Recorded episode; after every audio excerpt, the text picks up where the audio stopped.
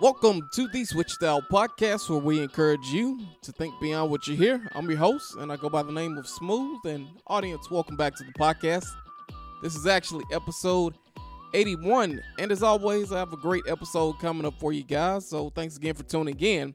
But before we start, I just want to let you know that I'll update the Billboard charts for you all, and I'll actually give you my take on Maroon 5's latest album, which is titled Red Pill Blues.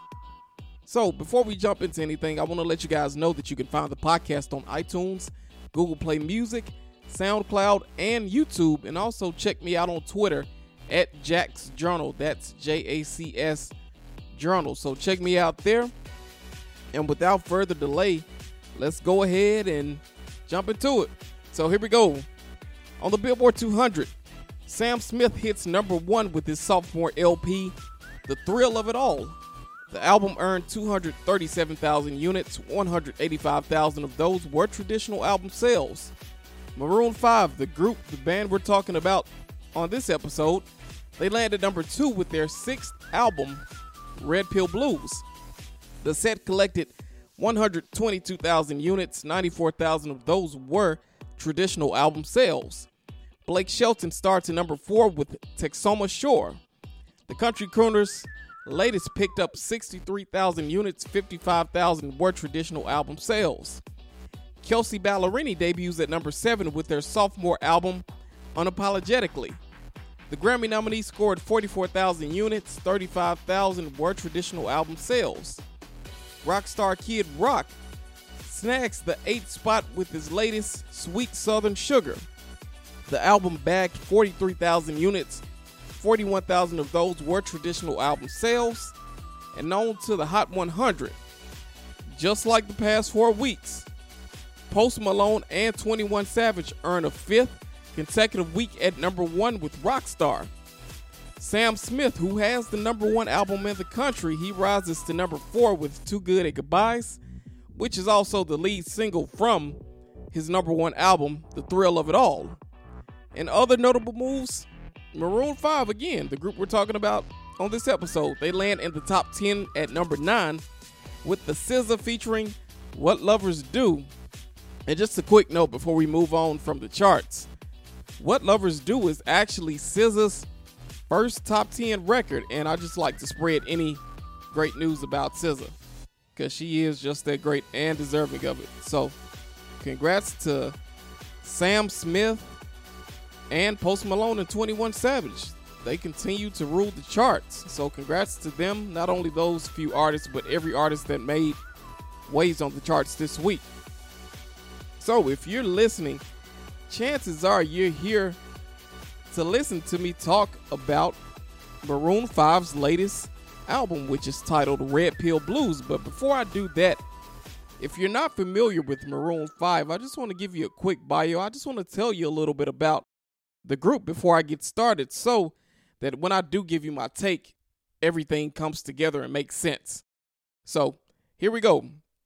Before becoming Maroon 5, the original four band members, also Los Angeles natives, included lead singer Adam Levine, keyboardist Jesse Carmichael, bassist Mickey Madden, and drummer Ryan Dusick. They actually went by the name Kara's Flowers and released an album while in high school for Reprise Records in the late 90s. After college, the group rebranded themselves as Maroon 5 and added a fifth member, guitarist James Valentine. In 2001, they signed with Octone Records and their four times platinum debut album, Songs About Jane, followed in 2002. While on tour in support of Songs About Jane, drummer Ryan Dusick suffered multiple injuries and was replaced by Matt Flynn. Their double platinum sophomore album, It Won't Be Soon Before Long, arrived in 2007 and Hands All Over dropped in 2010. In 2012, keyboardist Jesse Carmichael announced that he would be taking a break from the group and was replaced by PJ Morton, who has a thriving career of his own as a solo R&B artist. And for all of you gospel fans, if the name sounds familiar, he is actually Bishop Paul Morton Sr.'s son. So PJ has a really great career as an R&B artist, and I encourage all of you to go check out PJ and everything that he's doing. But back to Maroon 5. Their fourth album, Overexposed, was released in 2012, and V, which is also known as 5, surfaced in 2014. To date, Maroon 5 has sold over 9 million in RIAA certified US album sales, released 6 albums, won 3 Grammy Awards, and scored countless hits, including moves like Jagger, One More Night, Makes Me Wonder, Sugar, She Will Be Loved, Harder to Breathe, and many more. So, congrats to them on all of the success. So, at this time, I'll go ahead and move on to my actual take on their sixth studio album, which is titled Red Pill Blues. So, here we go.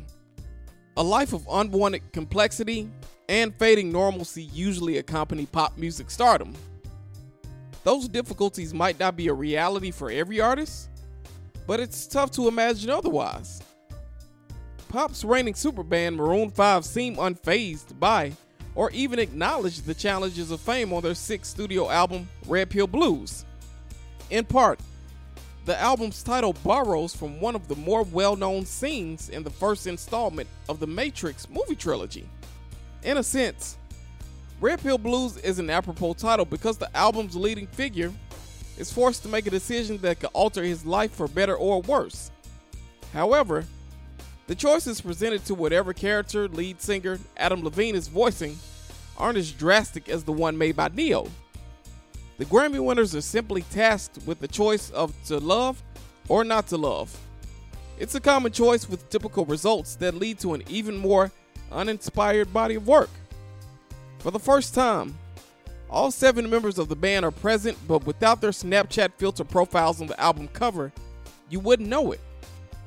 The songs lack creative structuring, lyrical imagination, and the level of instrumentation is not befitting of a band of seven, or more importantly, their capabilities. The album opener, Best for You, is by far the best of the bunch. It's a glossy mid tempo, with a forewarning from a guy who clearly has no plans of changing his philandering ways. Sadly, most of what follows tumbles and the project never recovers. R&B's newest sensation SZA assists on a basic what lovers do, but it's a far cry from the transparency of her sterling 2017 debut Control. Miami MC Lunch Money Lewis helps pick up the pieces on the throbbing Who I Am as the group seeks understanding and patience from a beau. The project's standard edition ends with an 11 and a half minute jam session titled Closure. It's more along the lines of what you would expect from a band of seven and curiously leaves you wondering why didn't happen more. As a whole, Red Pill Blues is a disappointing effort from one of pop music's more skilled outfits. The days of songs about James, soul inspired pop, and it won't be soon before long's rock infused edge are long gone. Maroon 5's versatility is no longer present, and that is probably what is most disappointing. In the past, they couldn't be as easily identified as a pop band, but Red Pill Blues does just that. As a band, it sounds like they chose the wrong pill because a group this capable is far more deep than what their latest shows.